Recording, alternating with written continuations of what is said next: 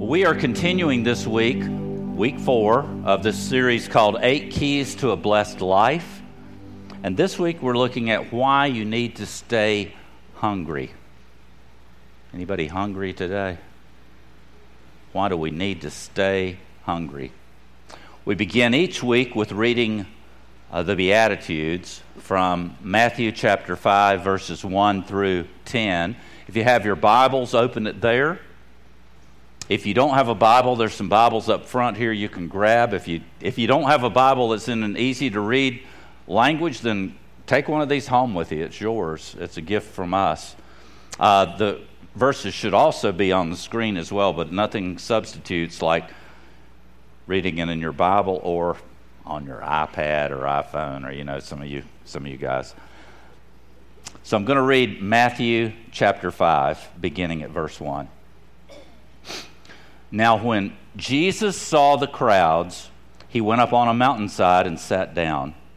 His disciples came to him, and he began to teach them, saying, Blessed are the poor in spirit, for theirs is the kingdom of heaven. Blessed are those who mourn, for they will be comforted. Blessed are the meek, for they shall inherit the earth. Blessed are those who hunger and thirst for righteousness, for they will be filled. Blessed are the merciful, for they shall be shown mercy. Blessed are the pure in heart, for they will see God. Blessed are the peacemakers, for they will be called sons of God. Blessed are those who are persecuted because of righteousness, for theirs is the kingdom of heaven. I would ask have you, have you ever gone to the refrigerator in the middle of the night? Somebody's laughing already. Have you gone to the refrigerator in the middle of the night? You wake up hungry, you head down to the kitchen, you open the door, and then you just kind of stand there and look? You look, and you look, and you look, and nothing, nothing in there looks appealing or appetizing or satisfying. So you just stand there and you look. It's the middle of the night. You know you're hungry, but you don't know what you're really hungry for. Now, I bet that some of you could admit to that. Some of you have done that, maybe last night even. Nobody likes to be physically hungry. But Jesus says that having spiritual hunger is, is a good thing, it's good for us. In fact, spiritual hunger is one of the eight keys to being blessed by God. So we looked at the Beatitudes, chapter 5 of Matthew, those first 10 verses, and we come to the one in Matthew 6 that says, Blessed are those who hunger and thirst for righteousness for they will be filled. And that's what we're looking at today how to satisfy your spiritual hunger, how to maintain an appetite for God. So let's pray. Father, I just thank you once again for calling us here on, on a Sunday morning, a day that you have ordained for us to come together corporately and worship you. A day that you've brought us from all different places, all different backgrounds. Some of us who are Christ followers, some of us who don't have a clue what that means. All together today. Some of you coming because mom asked you to come today, and it's the thing we have to do today on Mother's Day. Whatever the reason. God, we just thank you that they are here. Come, Holy Spirit, fill this place. May we feel your presence here among us, working and moving and, and doing what you do. Have your way here today. And when we're through with this service, may it be pleasing in your sight. Now let the words of my mouth and the meditations of all of our hearts be acceptable in your sight. O Lord, our rock and our redeemer. Amen. Blessed are those who hunger and thirst for righteousness, for they will be filled. Filled. Filled. That word means fully satisfied, to live a satisfied life. They're going to have a fulfilled life. But you've got to hunger and thirst for the right thing in order to live that fulfilled life. And Jesus says you got to hunger and thirst for righteousness, not for pizza and beer. So, what is righteousness? God says that it's one of the eight keys to living this blessed life in this passage that we called Beatitudes. But how do I hunger and how do I thirst for righteousness? How do I do that if I don't even know what righteousness is? So I think a good starting point for us today is to talk about what righteousness is. The Bible uses the word righteousness I don't know how many times. I didn't I didn't look that up. How many times it's used in the Bible, but a lot of times. But we could sum it up in kind of a little two-sentence summary. Number 1, righteousness is about a relationship. And number 2, righteousness is about a lifestyle. And I probably should have told you up front that we may go into a coughing fit up here in the middle of this. I brought back some of the lovely pollen and stuff from London, and uh, we just never know. I'm prepared down here with cough syrup and water and Kleenex, and so I apologize up front if I have to do some of these uh, physical things while we're in the middle of this. Righteousness as a relationship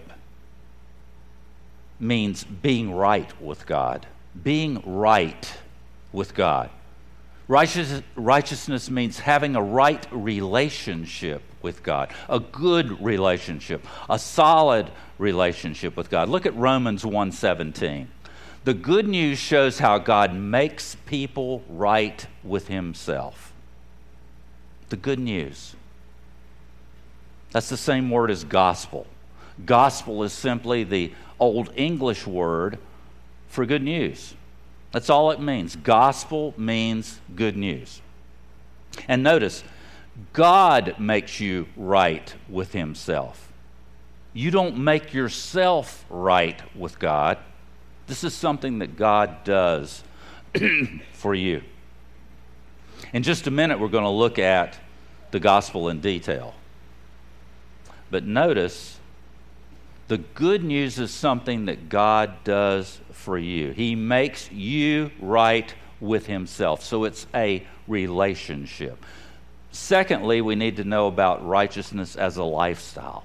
Righteousness means living right as God intended for you to live.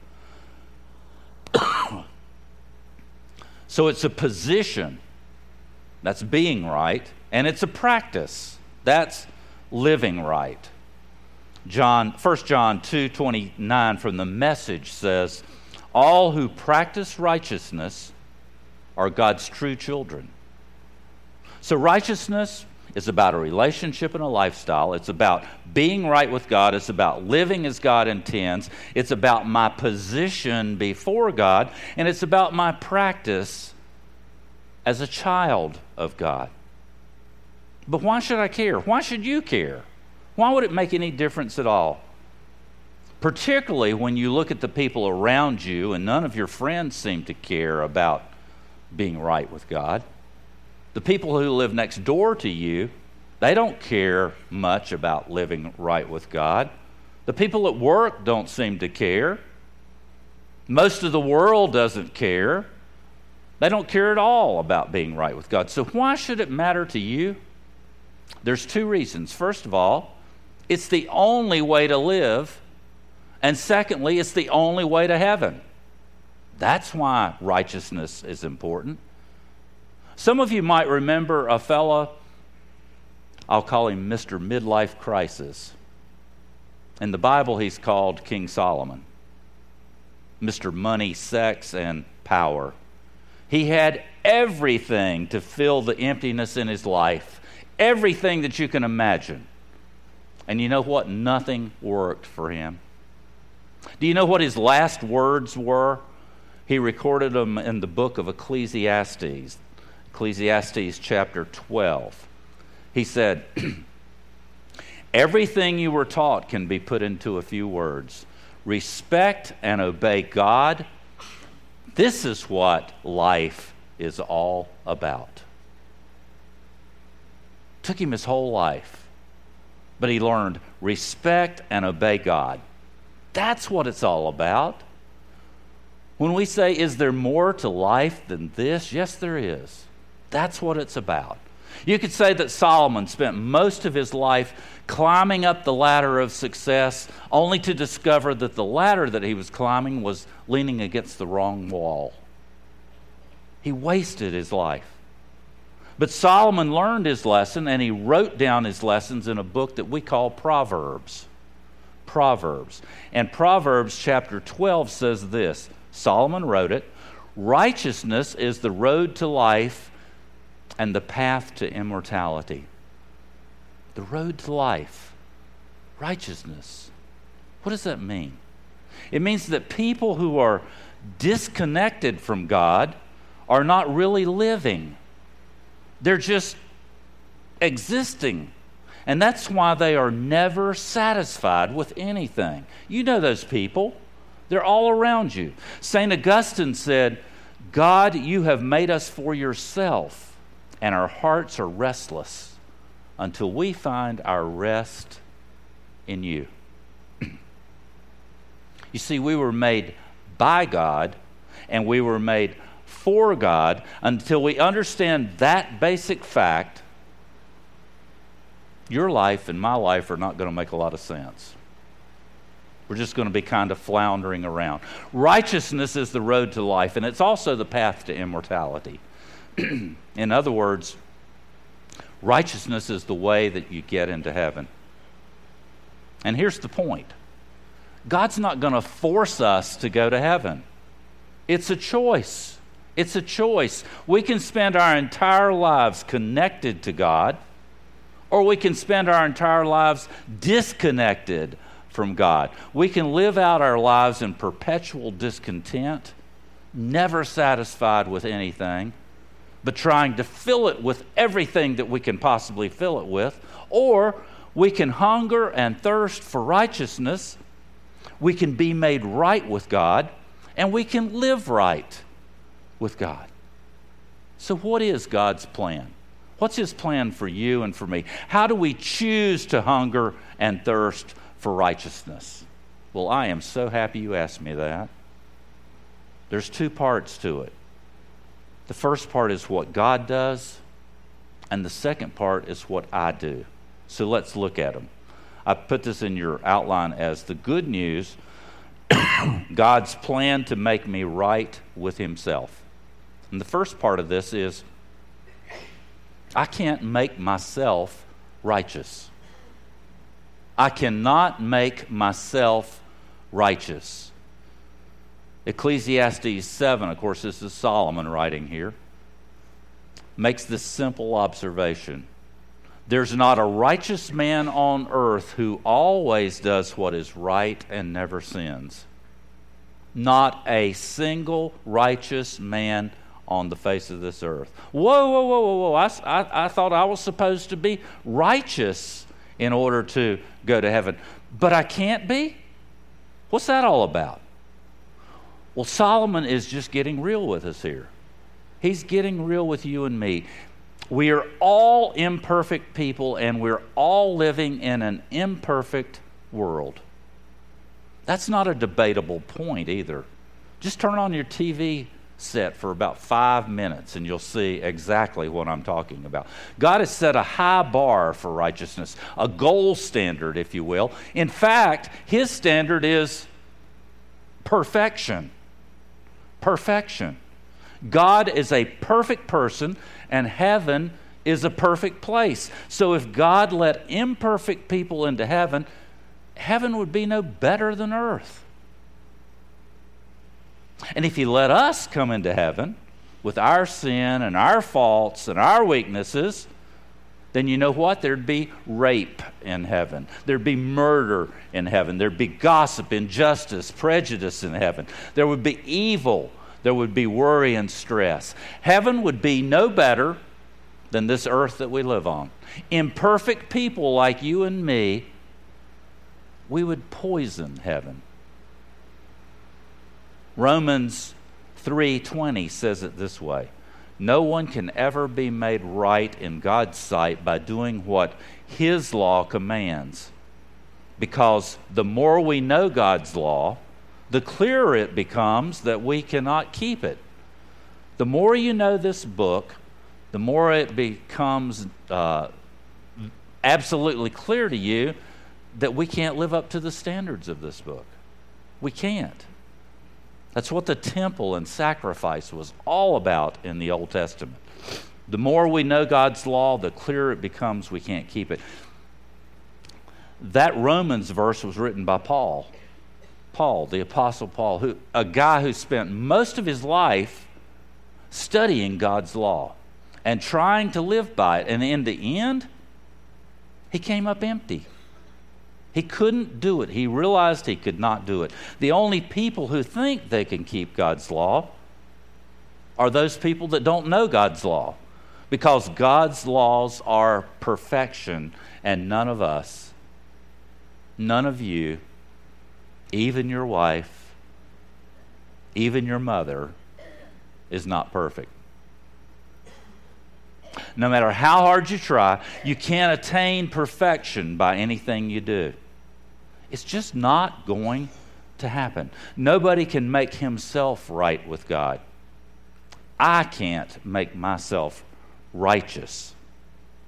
God has got to do it. The second thing is Jesus uh, God sent Jesus to pay for my sins. God sent Jesus to pay for my sins. Why did he do that? So I could get right with God so I could restore that relationship, so that I could get into heaven on Jesus' ticket, because I don't have a ticket myself. It's not that I'm any better, it's just that Jesus paid for my sins. Jesus paid for your sins. When you break God's law, you have to pay God's penalty. And the Bible says the wages of sin is what? Death. Death. That means somebody has to pay for all the things I've done in my life that have hurt other people. Somebody's got to pay for all those things I've done that have hurt myself, me, myself. And somebody's got to pay for all those things that I've done that have hurt God. Somebody has to pay for them. Romans 3:23 tells us this, for all have sinned we all fall short of God's r- glorious standard. Yet now God, in His gracious kindness, declares us not guilty. He has done this through Christ Jesus, who has freed us by taking away our sins. For God sent Jesus to take the punishment for our sins and to satisfy God's anger against us. We are made right with God when we believe that Jesus shed his blood, sacrificing his life for us. Let me say it as simply as I possibly can say it. Jesus died so that you can live. That's it. Jesus died so that you can live. That's what makes Christianity different from any other worldview, any other philosophy, any other religion. You see, every other religion can be summed up in one word, and that word is do. Do. You've got to do this. You've got to do that. You've got to do the other thing in order to please God. And there's a perpetual cloud of guilt hanging over you because you never can do enough. I was having a conversation with one of my Palestinian friends in, in Israel once, and we were talking about this very thing of, of works righteousness, it's called, where you have to do things. And of course, the Muslim faith believes that you have to do. And I asked him, Well, what, how much do you have to do? And he says, We don't know. You just never know. We just hope that we've done enough so when we die, the scales are balanced in, in our behalf, not in uh, somebody else's behalf. We're going to heaven instead of going to hell. But we never know. So we have to keep doing. Christianity is different. Christianity can be summed up in the word done. It was done for you 2,000 years ago on a cross by Jesus Christ. It is finished. The work is finished. It has all been done for you. Jesus died so that you can live. It's that simple. 2 Corinthians 5:21 says, God made Christ, who never sinned, to be the offering for our sin, so that we could be made right with God through Christ. That's righteousness. No one can make himself right with God. That's why God sent Jesus to pay for all of our sins. It's a done deal. Jesus died so that I can live. And then there's a third part to the gospel. All I do is accept by faith what God did for me. All I do is accept by faith what God did for me. And that's all I have to do. That's all that I'm required to do. All I do is accept God's grace and mercy. I accept God's forgiveness. I believe in my heart that Jesus died on the cross to pay for my sins. Jesus died so that you can live. Accept it. That's righteousness. Romans 3:22 puts it this way.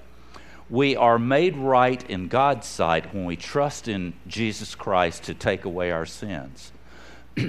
and we all can be saved in this same way no matter who you are or what you have done.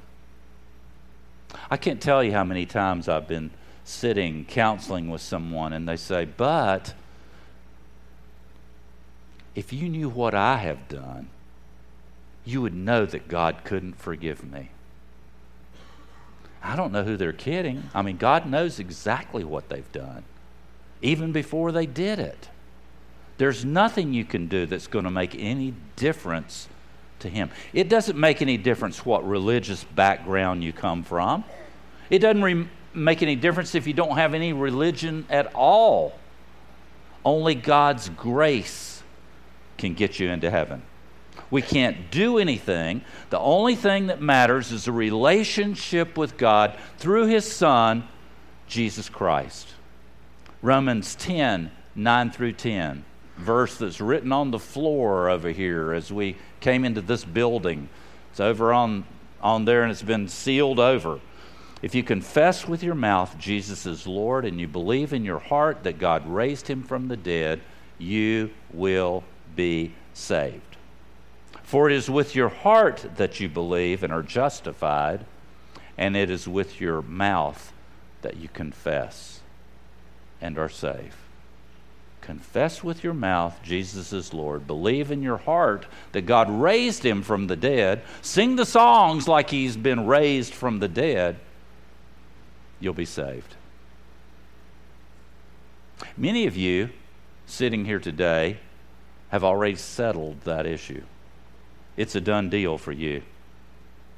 But some of you, some of you maybe have not. And I don't want to continue what we're doing today without giving you the opportunity to settle that once and for all. You see, we believe at Renovation Church that once you are made right, once you are saved, once you have come into relationship with God through His Son, Jesus Christ, it's a done deal. You don't have to do it over and over and over again. It can't be taken away. I want you to know today, without a doubt, that you're right with God. And I want you to know today, without a doubt, that you're going to heaven. If you haven't done so already, this is a chance that you can take, a choice that you can take today. It's not a chance, it's a choice. And it's simple enough to do. It's, it's, it's so simple, I think, sometimes that people miss it. It's going to change your life forever. So I'm going to give you the opportunity to do what Romans 10 says to do confess with your mouth Jesus is Lord, believe in your heart that God raised him from the dead. And you know what? You will be saved. That's the promise. It will satisfy your longing, that longing in your soul. It will fill that place of emptiness in your life, and it will give you new meaning and purpose for everything that you do in your life. So, won't you bow your heads and close, close your eyes? Everyone here. And you know what? We do this a lot of different ways, but today I think I'll let you, everybody, repeat a phrase after me as we go through. Everybody saying the same thing. God, I'm sorry for all the things I've done in my life.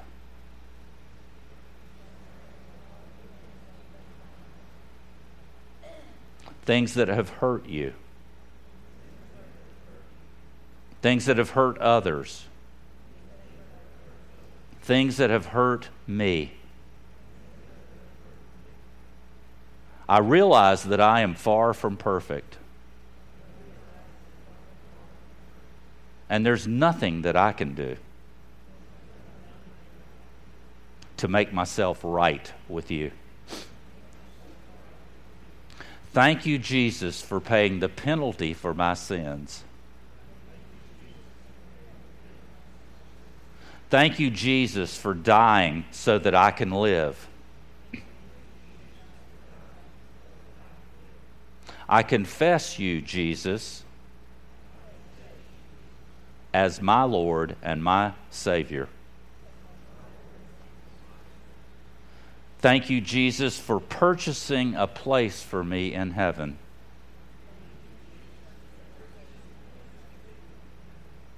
I believe in my heart that you died for me.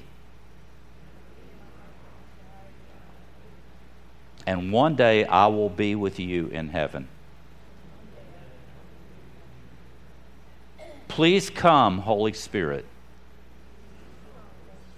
Fill me and help me to get to know you better. Give me a hunger and a thirst for being right with you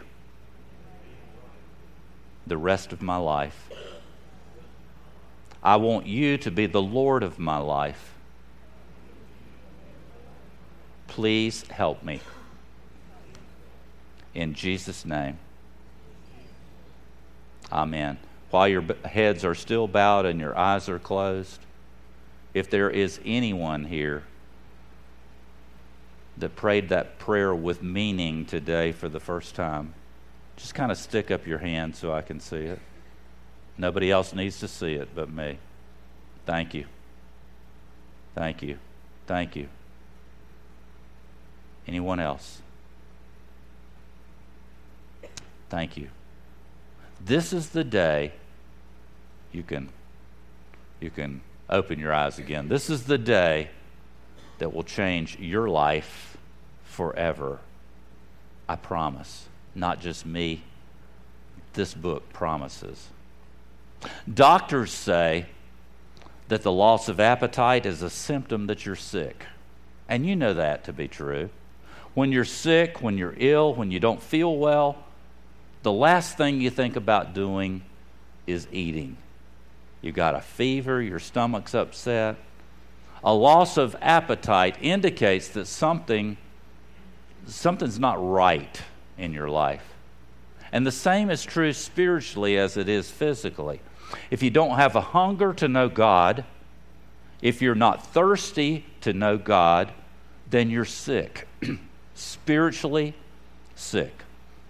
So, for the rest of our time, I want to look at how can I stay spiritually hungry? How can I maintain that hunger for God for the rest of my life? What can I do to increase my appetite for God so that tomorrow I want to know Him better than today? And next week I want to be closer to Him than I have ever been before, even now. How do I stay hungry for God? Five things that we'll go through real quickly. Five things to keep me hungry for God. the first is remind myself how much God loves me. Remind myself how much God loves me. Build it into your morning routine. Make it a daily habit. Remember how much God loves you because the more you understand how much God loves you, the more you're going to love Him. If you only understood. Sometimes we don't feel very close to God. We all have those good days and we all have those bad days. And sometimes we've forgotten how much God really does love us. Sometimes we forgot how much Jesus loves us. Because once we begin to understand and experience the love of God, you know what? We can't get enough of Him. We have to have more and more. Ephesians 3:18 says this. Pray that you have the power to understand how wide, how long, how high, how deep God's love really is. May you experience the love of Christ. Though it is so great you will never fully understand it. Sorry. Then you will be filled with the fullness of life and the power that comes from God. Remind yourself every day just how much God loves you. Build it into your morning routine. Ask God for understanding. Pray for the fullness of life and pray for the power that comes from Him. What a great way to start each day. It's like, it's like walking into a bakery and smelling the bread that has baked. you know that smell? You just can't wait to get a taste of it. And then the next day, you do the whole thing over again. And the next day, again.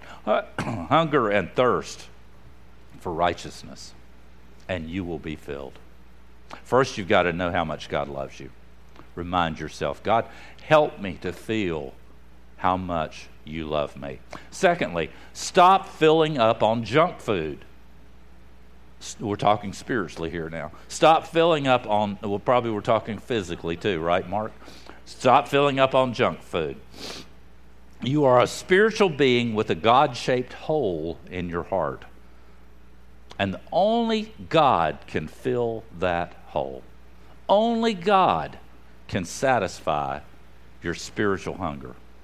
You can't fill it with money or sex or power. You can't fill it with a new boat or a car. Won't do the trick. Can't fill it with a new job, a new wife, a new husband. That won't work. Having a baby won't fill it either. And neither will drugs nor alcohol. The only thing that can fill that hole in your heart is God. Everything else is kind of like junk food, high on calories and low on nutritional value. Proverbs 15 14 says this A wise man is hungry for truth, while the fool feeds on trash. You eating any trash in your life right now? Not just unwholesome stuff. You eating trash? Maybe you need to take some trash out of your life. If I spend all my free time thinking about something else instead of God, then God's going to get not my best time, but my leftover time, if any at all. If I'm always thinking about my sport or my team, I don't have any hunger for God. If I'm always thinking about politics, I don't have any hunger for God. If I'm always thinking about work or making money, I don't have any hunger for God. Why? Because I'm feeding on all those other things. I'm filling my mind up with junk. Have you ever gone out to eat with your kids at a restaurant? I'm sure you have. You're probably going after the service today. You sit down, you look at the menu, and being the good parent, You help your kids to order nutritional food, just like Michelle would want you to do. And then you wait for your meal to arrive. But then the server brings bread and butter or tortilla chips or peanuts. And what are the first words out of your mouth? Don't fill up on that stuff because you won't be able to eat when the meal comes, right? How many times have we said that? And if you do fill up on the chips and peanuts, an hour later, what do the kids say? Mom, I'm hungry. You get the point? If you fill up on junk food, you won't be hungry for the real meal. Isaiah 55 says this The Lord says, All you who are thirsty, come to me and drink. And to those of you who don't have money to buy food, come and eat for free. Why do you spend your money on something that isn't real food and doesn't really satisfy you? Come to me and you'll eat what is good. Your soul will enjoy the stuff that really satisfies. I want to ask you right now what are you hungry for? What are you hungry for? If you're just hungry to play golf, which I doubt on a day like today, this looked pretty good when I was writing it earlier, or make another sale or go party with your friends, if that's what you're hungry for, then you know what? You're spiritually anorexic. You're starving yourself to death. Hunger and thirst after God, and your soul will enjoy the stuff that really satisfies. So I maintain my hunger for God by reminding myself of God's love for me, by getting rid of the spiritual junk food in my life. And number three, I make knowing God my number one goal. I make knowing God my number one goal. The Bible says that David was a man after God's own heart. In other words, David had a passion or hunger for God. He was passionate in his desire to know God more and more and more. The book of Psalms is called the Bible's prayer book to a large extent because of David. David wrote more than half of the Psalms, you see. Why? Why did he do that? To express his love for God, to de- express his desire to know God more and more and more, to express his hunger and thirst for God. Psalm 63, David wrote this while living out in the wilderness. He said, Oh God, you are my God. Earnestly I will seek you. My soul thirsts for you. My body longs for you in a dry and weary land where there is no water. He wrote this in the desert of Judah, in the Judean wilderness, in the Judean desert. And some of you sitting here today are going through a desert right now. You're in a desert in your marriage, it's all dried up. You're in a desert at work, that's all dried up. You're in a desert in some relationship you have with someone else. You're in a desert financially. What do you do when you find yourself in a desert? You hunger and thirst for God. Why? Because only He can fill you.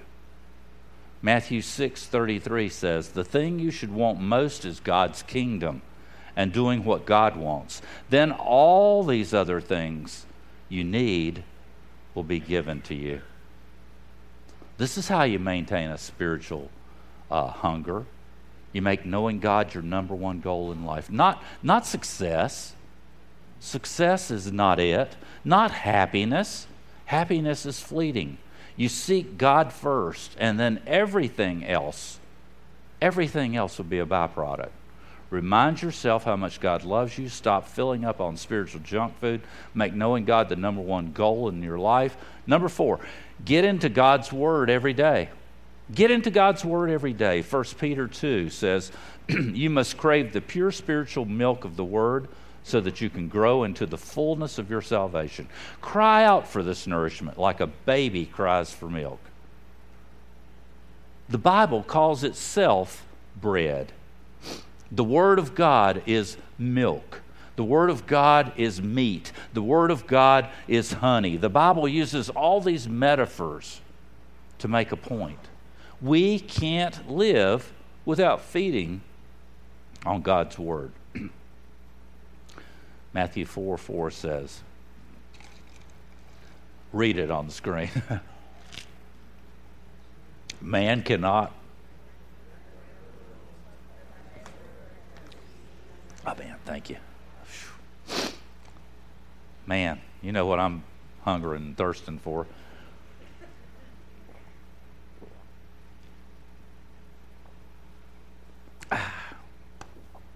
Sorry. Man cannot live by bread alone, but by every word that proceeds out of the mouth of God. Why is that important? Because 2 Timothy 3:16 says all scripture is God-breathed and it's useful for teaching, rebuking, correcting and training in righteousness so that the man of God may be thoroughly equipped for every good work. So that we're prepared to do what God has called us to do or will call you to do. You want to be ready. You've got to feed on His Word. How do you get right with God? How do you live as God intends? By getting into His book. And notice I use the verb getting into the book every day. I didn't say read His book every day. Some of you don't like to read, right, Jay? And that's fine. You can listen to it. There's other avenues. You can listen to it on uh, MP3 or, or a, a, CD that you can stick into your uh, car player any number of ways today. If you want to know Jesus better, then you could start with the book of John. That'll help you to know Jesus better. If you want to learn how to talk to God, go to David's book, the, the Psalms. If you want to have some practical help on challenges in your life, perhaps you start with the book of Proverbs. Eating a meal once a week won't keep you healthy. You know that. And coming to church once a week won't keep you spiritually healthy either. You need to feed on God's truth every day of your life. Remind yourself how much God loves you. Stop filling up on spiritual junk food. Make knowing God the number one goal. Get into God's Word every day. And finally, join a connect group for support. Proverbs 2:20 says, "Join the company of good men and women who will keep you on the path of the righteous. For example, if you get a bunch of kids together and one kid says, I'm hungry, what do all the other kids say? I'm hungry too. You know how that goes? Some adults do that too. If I say to you, I'm hungry for a cinnamon roll, some of you just got hungry for a cinnamon roll as well. You see, appetite is influenced by association. Appetite is influenced by association. So if you want to keep a spiritual appetite for God for the rest of your life, join a connect group for support. Because whoever you hang out with will influence what you're going to be hungry for. You got that? Whoever you hang out with will influence what you're going to be hungry for. If you hang out with people who only care about politics, then that's all you're going to care about. Hang out with people who only care about sports, that's what you're going to care about. Hang out with people who only care about partying, and that's what you're going to care about. But if you hang out with people who are hungry to know God, then that's what you're going to care about you need to get into a connect group. And today, over at the information counter, we have two sheets. One is a sheet for you to sign up if you would be interested in hosting a connect group. This will happen in late summer.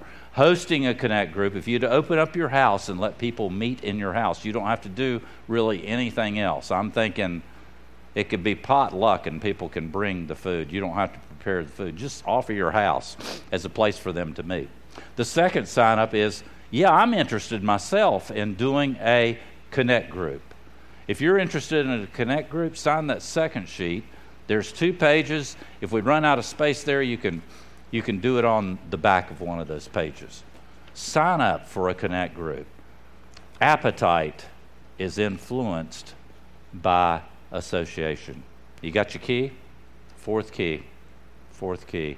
Hunger and thirst after righteousness. And you know what? You will be filled.